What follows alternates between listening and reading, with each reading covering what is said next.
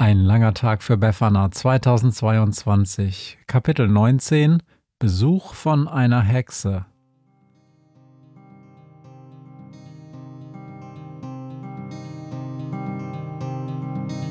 Wenn der Wind einsam durch die Straßen fegt, wenn die kalte Nacht sich auf die Häuser legt, wenn in Fenstern Weihnachtsschmuck ins Dunkel scheint, dann sind Befana und ihre Maus nicht weit.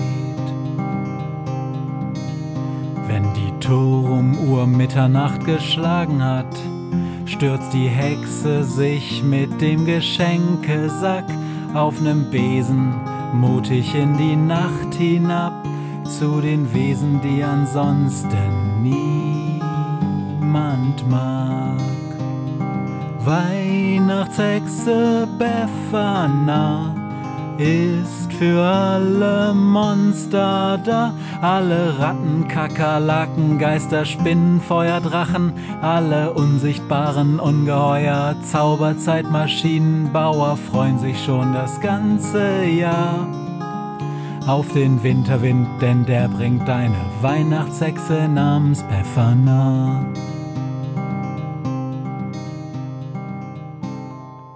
Bei einem kleinen Haus am Wald brennt Tag und Nacht ein Licht.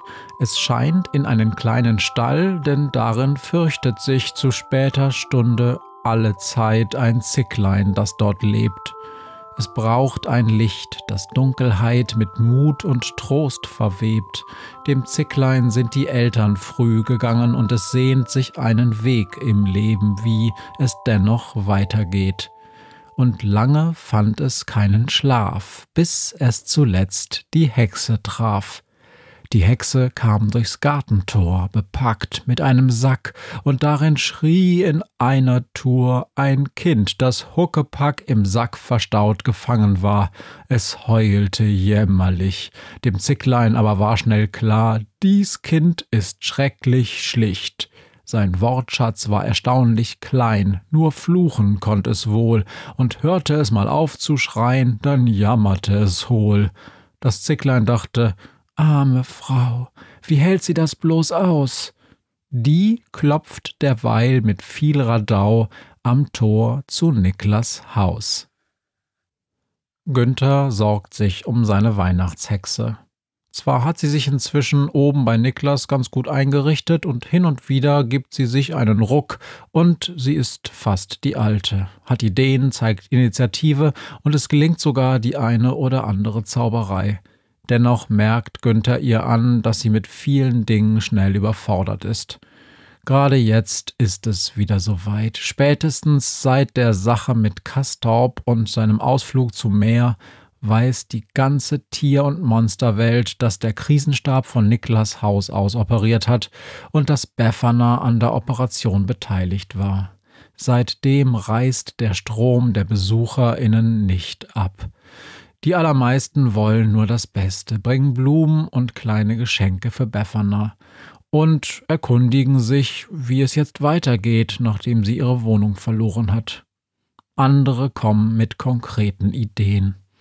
Eine stattliche Weinbergschnecke hat sich gestern Abend von einem äußerst gutmütigen Haubentaucher aus ihrem Winterquartier bis zu Niklas Haus transportieren lassen, um Befana den oberen Teil ihres Hauses zur Untermiete anzubieten aber die Schnecke konnte weder konkrete Nachfragen zu Details des angedachten Arrangements beantworten, noch konnte sie sich bis zum Ende des Gesprächs daran erinnern, warum sie eigentlich gekommen war, und drohte schließlich mit der Polizei wegen Geiselnahme eines unbescholtenen Weichtieres.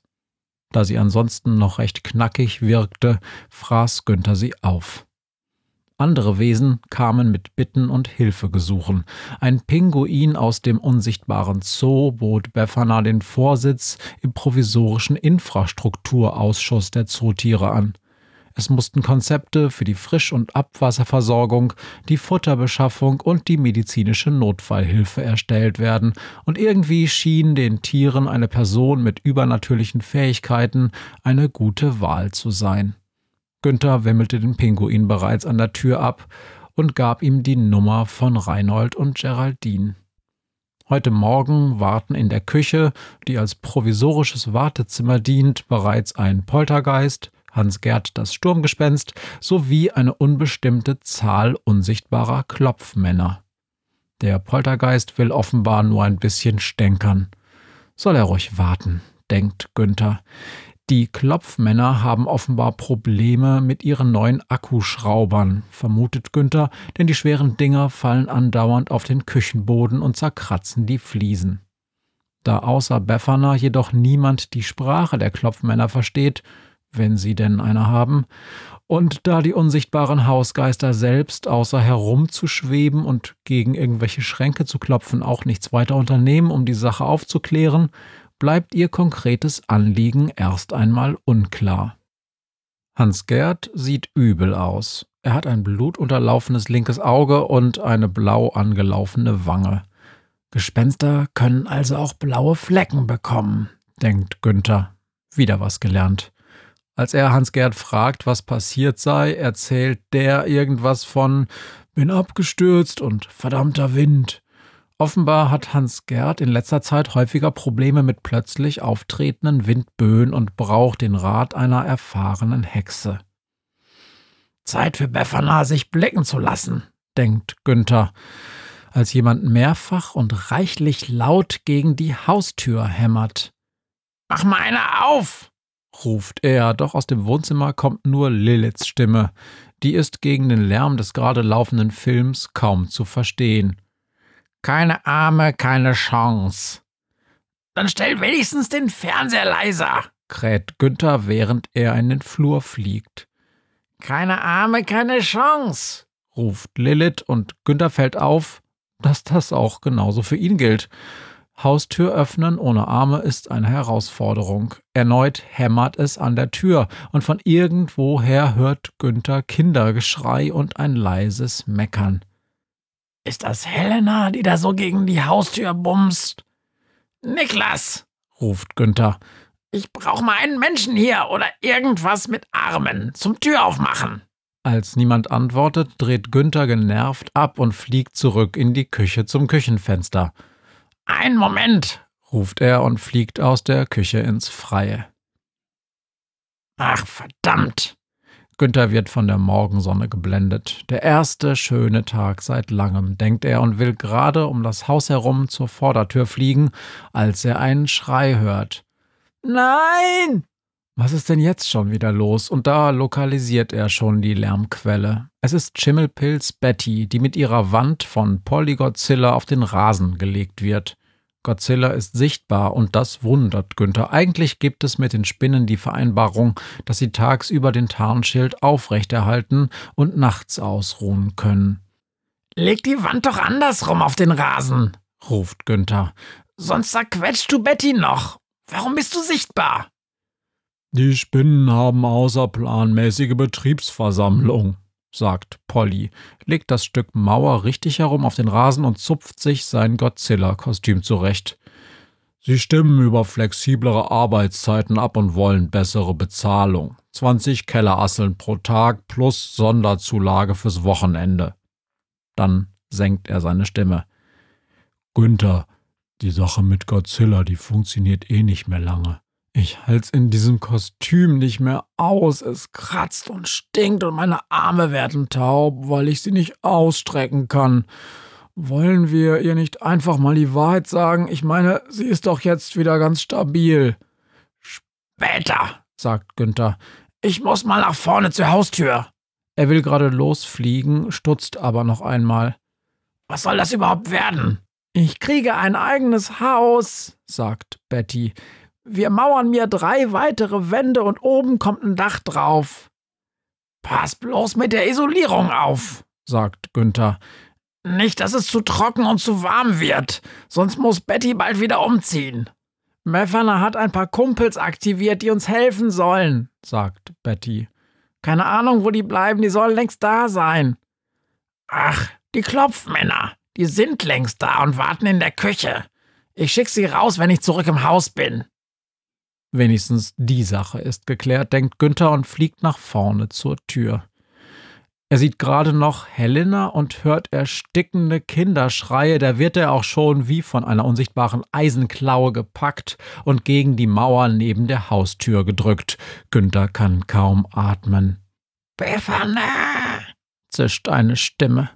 Sie gehört einer buckligen alten Frau, die ihr Gesicht tief unter einem Kopftuch verborgen hält.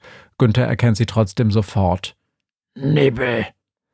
Die abgrundtief böse Knusperhexe aus dem Hexenwald. Günther hat sie seit Jahrzehnten nicht mehr gesehen und hätte ziemlich viel darauf gewettet, dass sie längst tot ist. Befana hatte Nibbel bereits häufiger etwas zu Weihnachten geschenkt und sie zuletzt mit einer mörderischen Voodoo-Puppe namens Chucky verkuppelt. Aber Dank hatte sie nie für ihr Engagement geerntet und war mehrmals nur um Haaresbreite mit dem eigenen Leben davongekommen. Aber das ist inzwischen so lange her, dass Günther sich fragt, wie dieses Wesen so lange überleben konnte. Nibbel! krächzt Günther und versucht zu Atem zu kommen. Unten neben Nibbels Füßen steht Helena und die Ziege mäht aufgeregt. Mäh, Potzblitz! Helena, verschwinde besser! bringt Günther irgendwie heraus, aber Helena denkt gar nicht daran zu verschwinden. Stattdessen kuschelt sie sich an den langen Rock der Hexe. Mäh, Nibbel, Potzblitz! Bring mich zu Befana, knurrt Nibbel und lässt ihren Sack, den sie vorher auf dem Rücken getragen hat, zu Boden fallen. Autsch, blöde Kuh, pass auf, ey, lass mich hier raus, ey, mein Vater ist Anwalt, der verklagt dich von hier bis Kabul, Alter, und du kannst einpacken. Günther bekommt immer schlechter Luft. Lass mich! stöhnt er, und in diesem Moment öffnet sich die Haustür und Befana steht im Türrahmen. Nibbel, sagt sie. Was für eine Überraschung. Ich habe ein Geschenk, Befana, zischt die Hexe und öffnet den Sack mit dem zeternden Kind. Der Junge ist an Händen und Füßen gefesselt und windet sich auf dem Boden wie ein Wurm. Ey, kann mich meine euch Bracken losmachen? ruft das Kind. Ey, ich will sofort meinen Vater sprechen, ey, der macht euch sowas von platt, Alter. Befana macht eine Handbewegung und der Junge ist stumm wie ein Fisch. Der Mund öffnet und schließt sich, aber die Tonspur ist abgedreht. Ich versteh's nicht, sagt Befana. Ich erklär's dir, aber dafür müsstest du mich reinlassen. Äh, ja, klar, komm rein. Aber bitte lass Günther frei, okay? Nibbel schaut kurz zu Günther und der kann sich plötzlich wieder frei bewegen und bekommt Luft. Dann schlurft Nibbel, gefolgt von Helena und Günther, hinter Befana ins Haus. Der Junge, so stellt sich heraus, ist der Sohn des Anwalts einer Projektentwicklungsfirma, die aus dem Hexenwald ein Luxusresort mit Golfplatz und Spa und einem Tropenbadeparadies machen will. Ja, das ist natürlich nicht gut, sagt Befana. Wobei so ein Badedingsbums mit Sauna und allem schon super ist. Ich bin jahrelang in die Schwefeltherme von Bad Deckenstedt gegangen. Ah, die ist schon der Hammer. Als Nibbel sie blöde anfunkelt, winkt sie ab. Ja, nee, aber ist schon klar, ist natürlich unmöglich, wenn dafür ein Wald gerodet werden muss. Geht mir auch gar nicht um das Hotel, sagt Nibbel. Hab gehört, du bist alt geworden. Das Balk da ist für die Salbe. Nibbel zieht aus ihrer Schürzentasche einen fleckigen Zettel heraus. Koch ihn nach diesem Rezept ein, ausweiden, einmal durch den Mixer und es ergibt eine wunderbare Verjüngungssalbe. Ich mach das auch alle zehn Jahre, das hält dich jung. Äh, danke, Nibbel, sagt Befana. Der Junge auf dem Boden ist kreidebleich geworden. Äh, kann ich's mir nochmal überlegen? Hab's mir schon gedacht, du bist zu weich, den kleinen Mistkerl zu verarbeiten, oder? Nibbel schnaubt verächtlich. Deine Entscheidung, mach mit ihm, was du willst. Aber wenn ich noch einmal Post von seinem Vater kriege, wird die ganze Familie eingetuppert und kommt in die Gefriertruhe. So. Sie kramt in ihrem Sack, in dem sie das Kind transportiert hat. Hast du sonst irgendwelche Beschwerden? Hitzewallungen, Gicht, Hüftschmerzen? Sie legt verschiedene Salben, Säckchen und Kästchen auf Niklas Wohnzimmertisch. Das hier ist gegen Vergesslichkeit, aber wenn du ein Problem mit Kinderprodukten hast, nehme ich's wieder mit. Befana nickt entschuldigend und Nibbel steckt das Döschen wieder ein. Ach so, ich hab noch was vergessen, sagt Nibbel und öffnet das Wohnzimmerfenster. brüllt sie mit Donnerstimme, hält ihre Hand in die Luft und nach einigen Sekunden fliegt ihr ein alter Besen in die Hand. Ja, schenke ich dir, sagt sie und wirft den Besen Befana zu, die ihn irgendwie zu fassen bekommt. Brauche ich nicht, benutze ich nicht, finde ich einfach nur albern, sagt Nibbel. Hab gehört, dass deiner kaputt gegangen ist. Danke, Nibbel, sagt Befana aber ich glaube nicht, dass ich noch mal einen Besen brauche. Dann wirf ihn in den Müll, mir egal, bei mir staubt er nur ein, so, das war's, ich bin weg. An der Haustür hält Befana Nibbel noch einmal auf. Warum? fragt sie. Warum was? fragt Nibbel zurück. Warum die Geschenke? Weil wir Hexen sind, wir müssen zusammenhalten. Du hast das damals schon kapiert, bei mir hat's gedauert, sagt Nibbel und wendet sich zum Gehen. Ach so, sagt sie. Ich will die Ziege mitnehmen. Helena? Günther, der vom Briefkasten dem Abschied zugesehen hat, fliegt auf Befanas Schulter. Niemals! Was willst du mit ihr? Sie auffressen? Ich fresse nicht, knurrt Nibbel und hält ihre Hand auf Kniehöhe nach unten.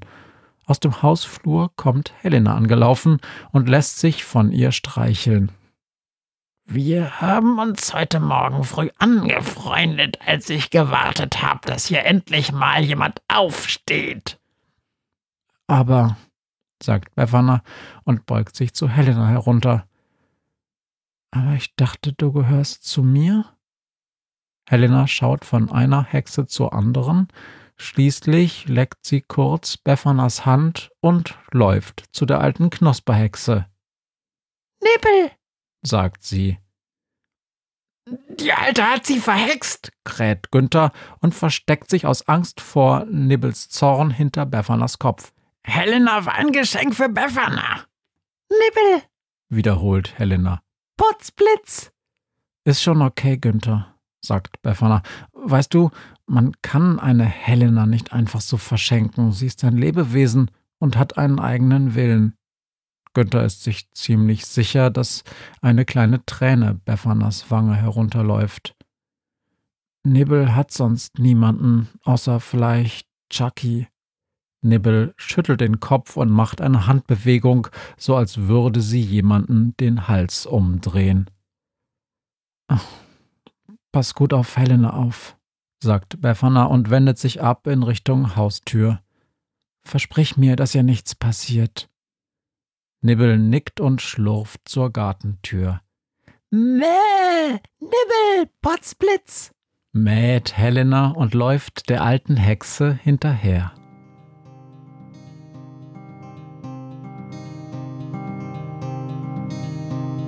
Was mir heut Morgen widerfahren ist.